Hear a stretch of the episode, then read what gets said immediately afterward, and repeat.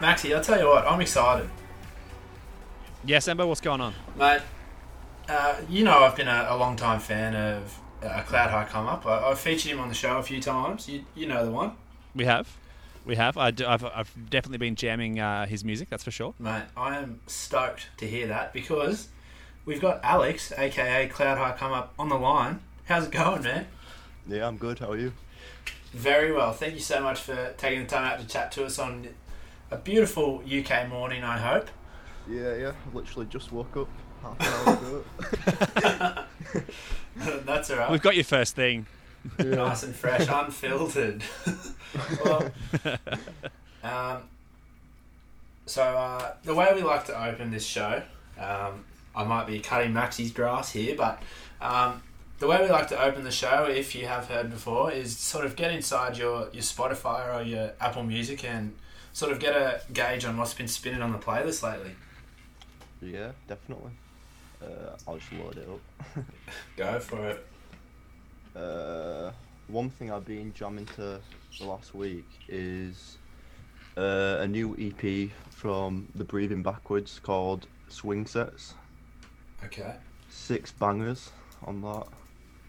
Uh, brakence. I don't know if you know So Break- six. uh, brakence. If you know brakence. Uh, who else?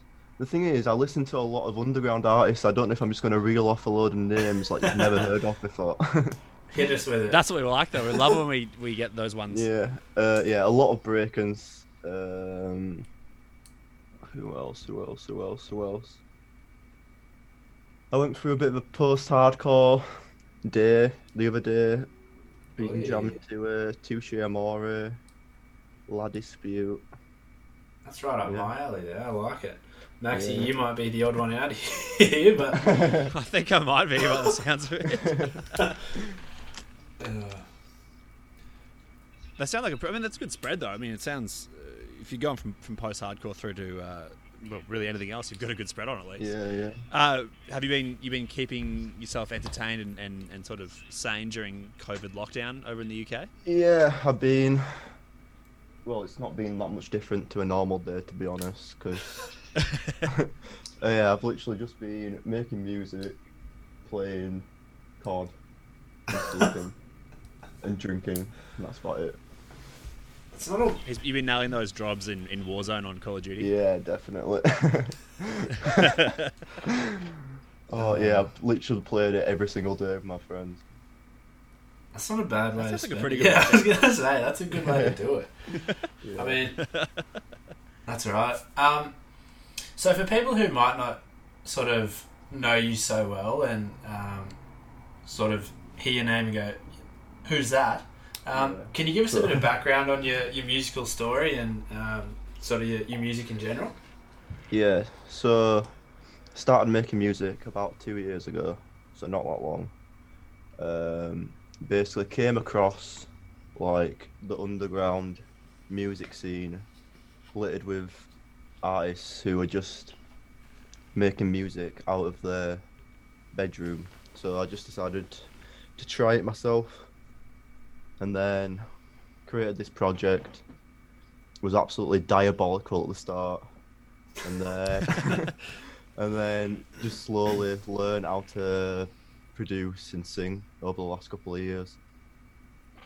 Very nice. I mean, there's like you write these kind of really beautiful, intricate tunes, but but there's all these like stacks of different elements in there. How how do you categorize your your sound? I guess. Sad.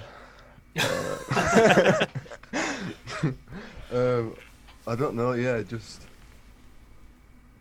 yeah, something you don't put on at a party. Uh, Unless you want to clear the room. yeah, yeah, definitely. no, that's, that's actually music to my ears, pun unintended, because every time I talk, so Max and our other co-hosts give me shit all the time for being a sad boy. Yeah, I'm glad I've got.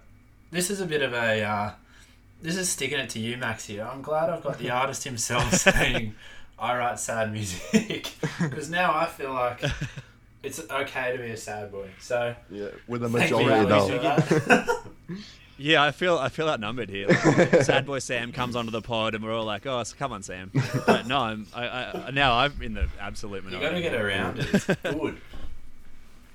I suppose, like, also, like you say sad, but there's a lot of sort of different influences in there. Do you like? Do you find that there's any particular artist that you are drawn towards or admire, or do you just try to like sort of steer your own path in that sense? Yeah, so there's there's so many, there's literally too many artists to even name that are in the, that are in like the underground scene. There's so many cool artists who are unsigned, uh, making music out of the bedroom, and I literally just take influence from them. Nice. That's a good way to do it. Yeah. That's at least you all like all you're all rising on the same tide. Yeah, at in definitely. that sense. Mm. Well, let's chat about the most recent single then, "Under My Skin." It's sort of Yeah, it brings a new energy to your songs that you know there's a little bit um, I, I guess a heavier beat to it than we've seen in the past and um, yeah, yeah. I guess can you give us a bit of insight into the influences and, and inspiration behind the track Yeah, yeah. So I made, well, I produced that song with uh, another producer called Brody uh, from the States. Um, when did we even? We made it quite a while ago. Uh, we made it sometime in 2019, and I literally had the worst writer's block trying to write something to it. So I literally just set it aside for months and months and months, and just kept coming back to it. And then one time I literally pressed record and freestyled almost the entire song. Um, after failing about uh, 50 times before then. okay so when you freestyle I mean this is coming from a guy who doesn't know a thing about studio or, or rap or anything like that but when you freestyle does it literally just come for your head, from your head or is there a little bit of planning behind it before you So- in So when I freestyle, I literally freestyle jargon the entire song, and it makes no sense whatsoever. And then I just keep the recording and put words, like I don't have to explain it, formulate words into the jargon so it makes sense. if you listen to like the original recordings of my songs, they're absolutely comical because they just don't make any sense whatsoever. That sounds like a good B side release. I Yeah. think, for, for, for an E EP. we could see Cloud Eye come up mumble rap album. I think I'd lose Have you- every supporter I have. Have you seen that Louis Theroux bit where he goes to that like um, rap Yeah. in, in Atlanta or something, and he just like starts spitting out anything? It's great. Louis Theroux is my profile for my laptop when I log in. So shout out to Louis if he. Not that he will. He, that's a dream for us, but Oh, I've, I've literally been through every single one of his episodes on Netflix. oh, he's so good. sick. Oh, He's every hundred times. every over, so dream, Louis. But Louis aside, we we can come back to him. Um, I guess touching on what you said before, that your music is just, you know, a sad mood.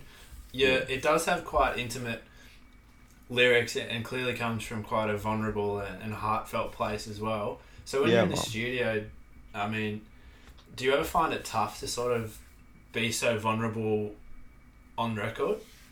Not really, because the studio is in my apartment, so I'm just by myself, and yeah, it's not that difficult. Yeah. Um, I find it easy to write sad songs. I've tried writing happy songs, and they all sound like ass. Um, yeah, I don't know. It just comes. Just come. That's yeah, alright. yeah, And yeah. when you I guess when you release stuff like that, a lot of people obviously connect with it Yeah. on a, a deeper level. Do you find I mean, we've spoken to some artists and they find it quite difficult to sort of I guess um, handle being told, you know, oh you saved my life or this got me through a really, you know, tough time. How do you sort of deal with um, people coming to you expressing their gratitude for your music?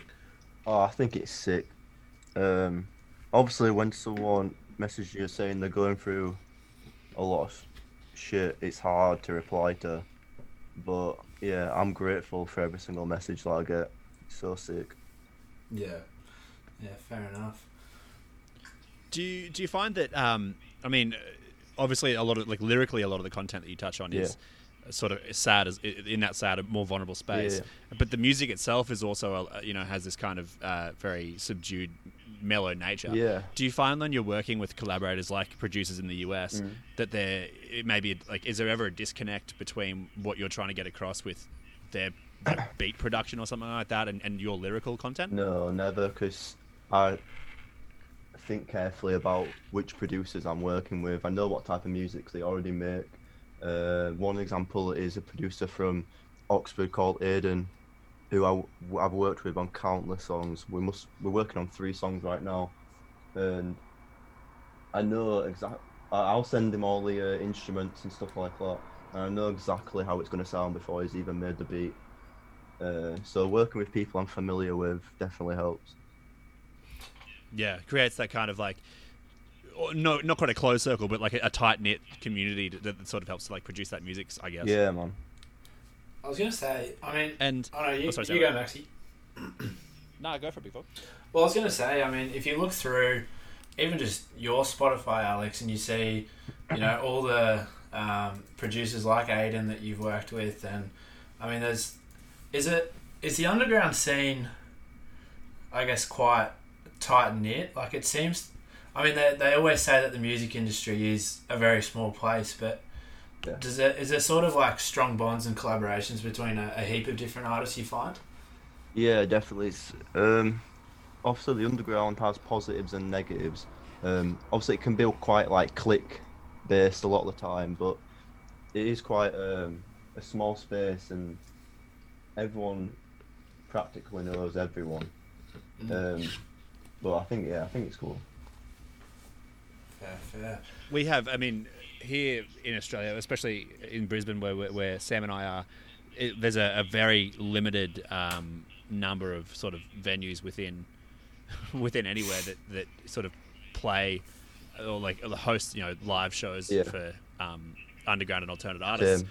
Do you find do you find that that I mean, apart from I suppose London would have a, a fair number. Yeah. Do you find that it, can be tough to book gigs live in the UK? Yeah, um, literally, I've seen one underground artist ever in the UK.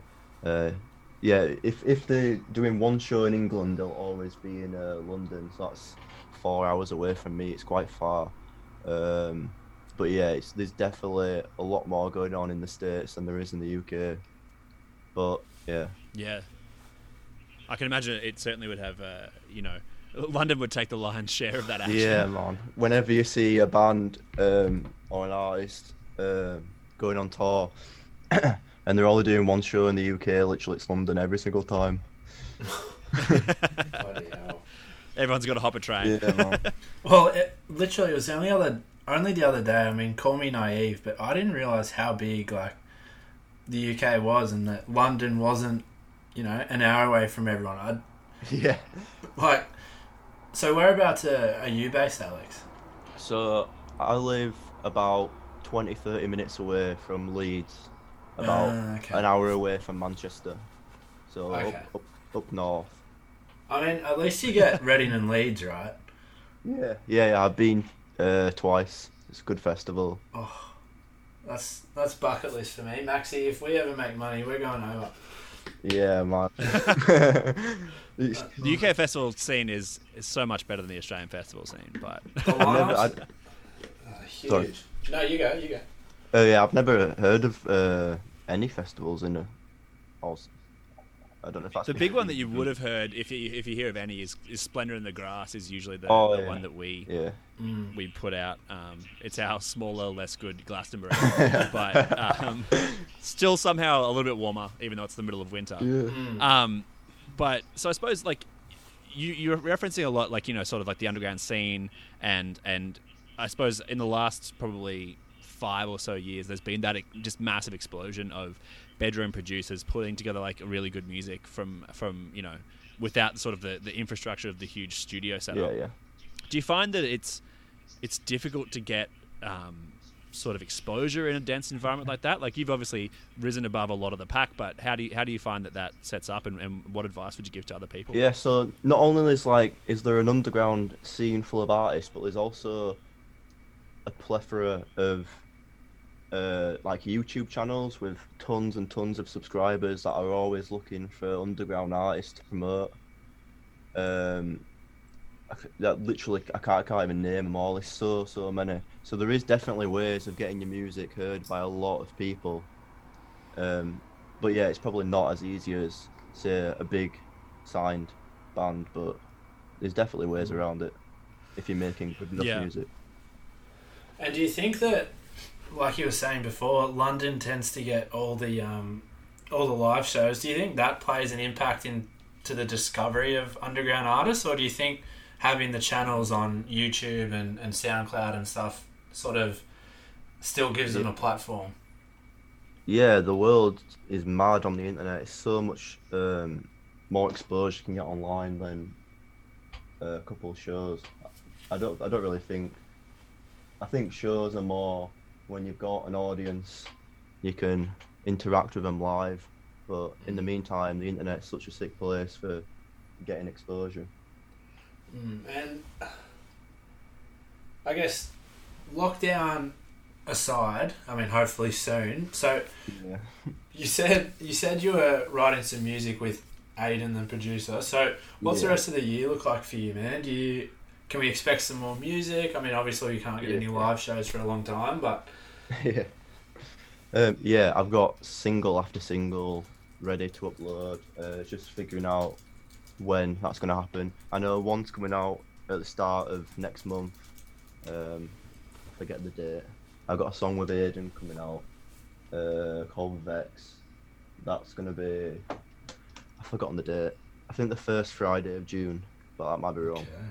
Um, and then hopefully an EP this summer. But um, we'll see. that's a bit juicy. I like that. Yeah.